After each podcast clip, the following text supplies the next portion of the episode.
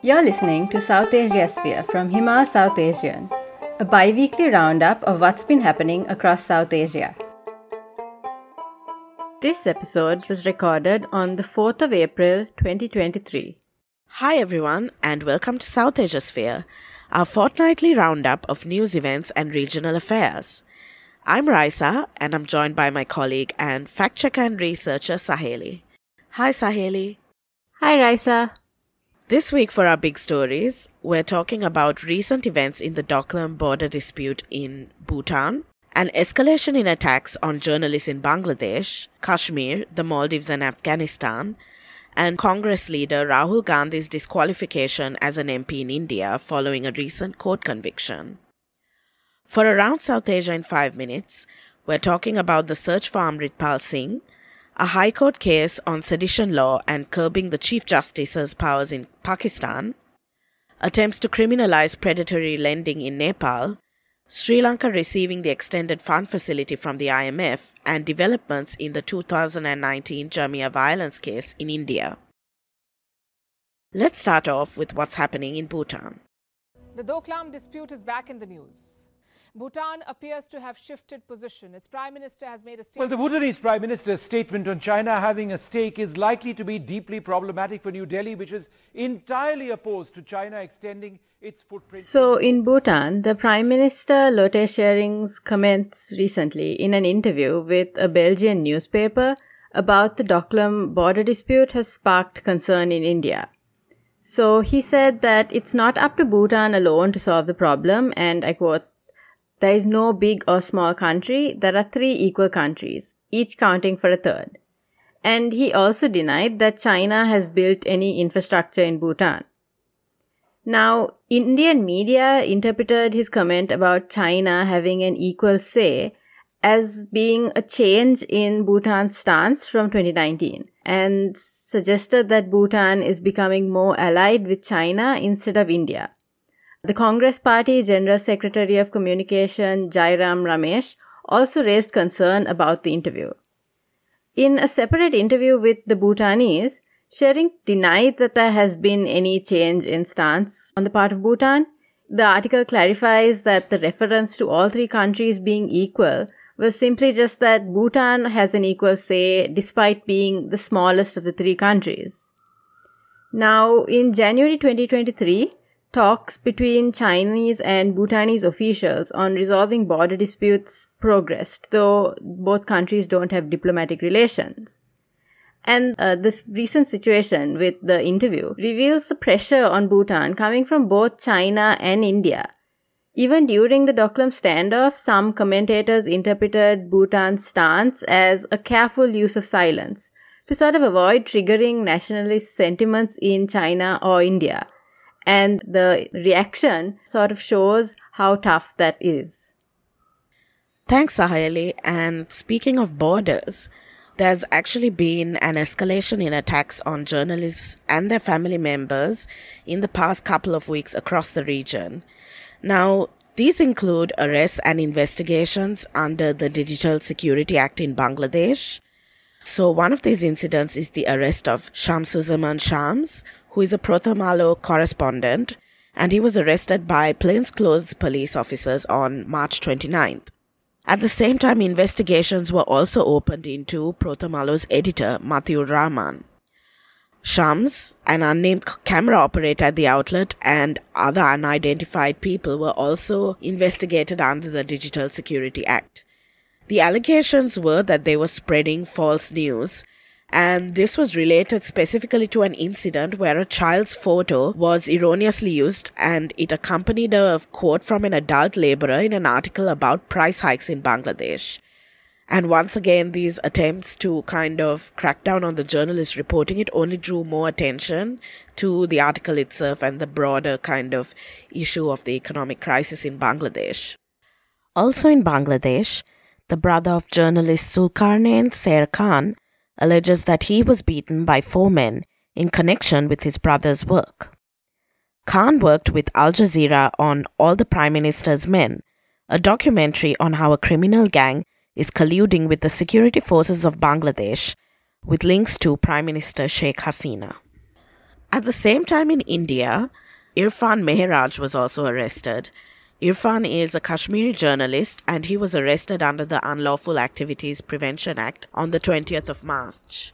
Incidentally, he's also a former contributor to Himal Southasian as well. Now, the NIA is alleging that Mehraj is a close associate of Kashmiri rights activist Khurram Parvez, who has also been arrested under the UAPA ever since 2021. In the Maldives, journalist Hussein Juman was arrested and assaulted by police on the 17th of March when he was covering an opposition rally calling for the release of Abdullah Yameen, who, as you may remember, was convicted on corruption and money laundering charges in December 2022.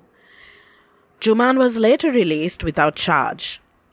We actually unpacked Yameen's conviction in a January episode of Southasiasphere, so do check that out in the episode notes. And in Afghanistan, there was the tragic story of the female journalist Torpekai Amarkhel, who drowned when the boat carrying her and over 200 asylum seekers capsized on the way to Italy from Turkey. A total of uh, 60 asylum seekers died in that incident. Our final big story is about Indian opposition leader Rahul Gandhi, who recently filed an appeal against his criminal defamation conviction. So the case was filed against him for comments made in 2019 at a rally in Karnataka, where he said, Why do all these thieves have Modi as their surname? The case was brought by Purnesh Modi, who is a BJP lawmaker, and alleged that Gandhi has defamed the entire Modi community. His conviction would mean that he is disqualified from next year's general election, and this decision was heavily criticized as a sign of continually deteriorating democracy in India. But some commentators also say that the decision might backfire on Modi and the BJP because it's resulted in a rare show of unity by the opposition parties. And now for our next segment, Around South Asia in 5 minutes.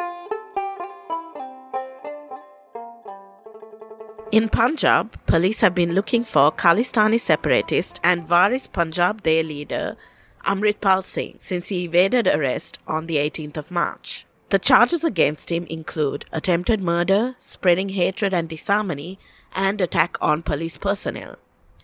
These charges are in connection with a specific incident on February 23rd when Waris Punjab De supporters stormed the Ajnala police station, brandishing swords and guns, demanding the release of Waris Punjab De member Lovepreet Singh, who is a close associate of Amritpal.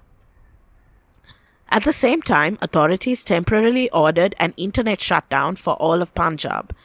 Several Twitter accounts of journalists and activists were blocked in India. It's important to remember that the Khalistani separatist movements have been born out of systematic oppression, and we've published a few pieces looking at the history of these movements. For instance, in 2008, we published a piece by Michael Van Es called Embers of a Sikh Fire, and more recently, in 2022, we ran a piece by Lena Krishnan that was called Fragments of Memory. So do check those out in the episode notes. This is a landmark judgment by the Lahore High Court, and it should be supported by anyone who believes in freedom of expression. Federal Law Minister Azam Nazir Tarar presented on Tuesday a bill aimed at curtailing the Chief Justice of Pakistan. In Pakistan, the Lahore High Court declared that the colonial era sedition law is unconstitutional. This law has long been used to crack down on dissent, and it's a similar story across the region with the use of sedition laws. We published an article in 2016 called South Asia's Deja Vu by Beena Sarwar, which discusses how the use of the sedition law in India and the blasphemy law in Pakistan both stem from hypernationalism. So do check that out in the episode notes. The Pakistan Parliament also recently passed a new bill that limits the powers of the Chief Justice to initiate cases suo motu or on its own accord amidst widespread protests. This is linked to the case of suo motu notice brought by the Chief Justice regarding elections in Khyber Pakhtunkhwa and Punjab. Also in Pakistan, on the 31st of March, at least 11 people died in a stampede at a free food distribution center outside a factory in Karachi that was set up for Ramadan. News reports say that at least 22 people have died at food aid centers recently in Pakistan as the economic crisis worsens. In Nepal, hundreds of protesters, most of them women, marched in front of Tundikhel Khula Manch in Kathmandu, demanding that the government take action against predatory lending or meter biaj, which sees many people unable to pay back skyrocketing interest rates for small amounts of capital. The protesters marched for 11 days from several districts in Tarai to draw attention to how loan sharks have devastated families in the region.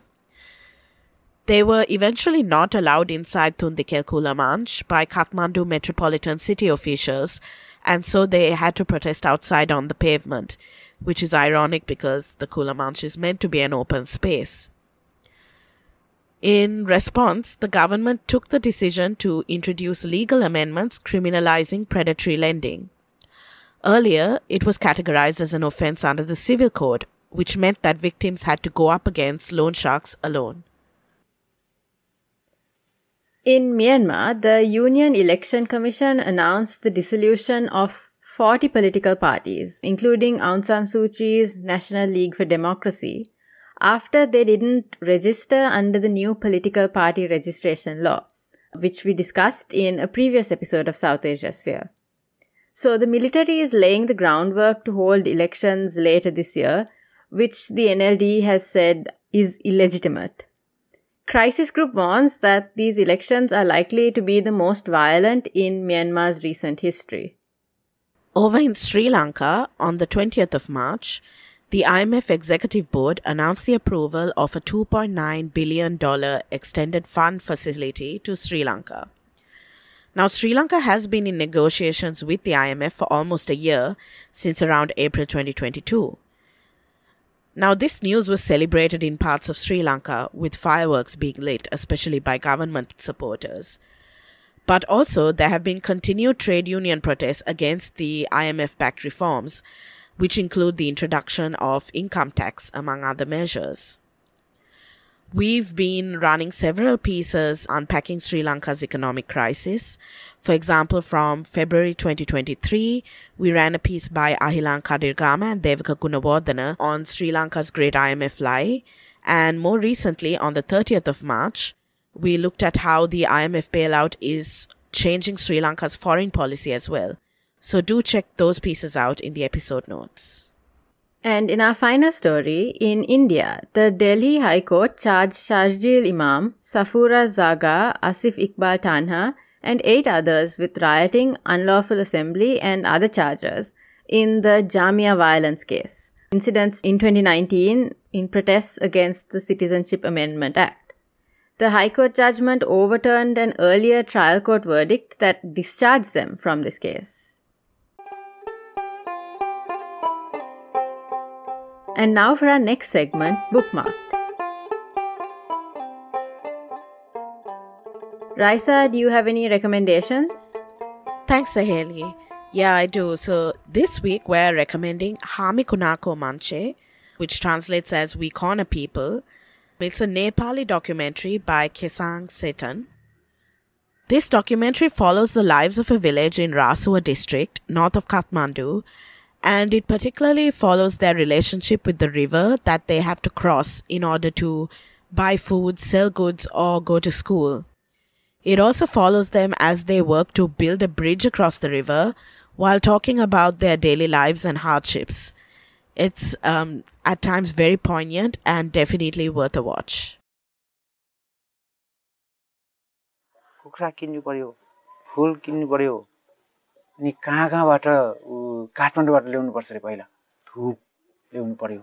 गरिबलाई राम्रो हुने रहेछ भन्ने सोच आएर मैले हामीले चाहिँ नि यो Hami Kunako Manchhe is the first documentary in our initiative Screen South Asia in collaboration with Film South Asia so every month will be screening documentary from across the region followed by a discussion with the film maker And now Hamikunako Manche is a great documentary on its own, but being able to actually uh, hear about the background of making it and how he, you know, found the story in the seemingly ordinary lives of the villagers and the ordinary story of the building of the bridge.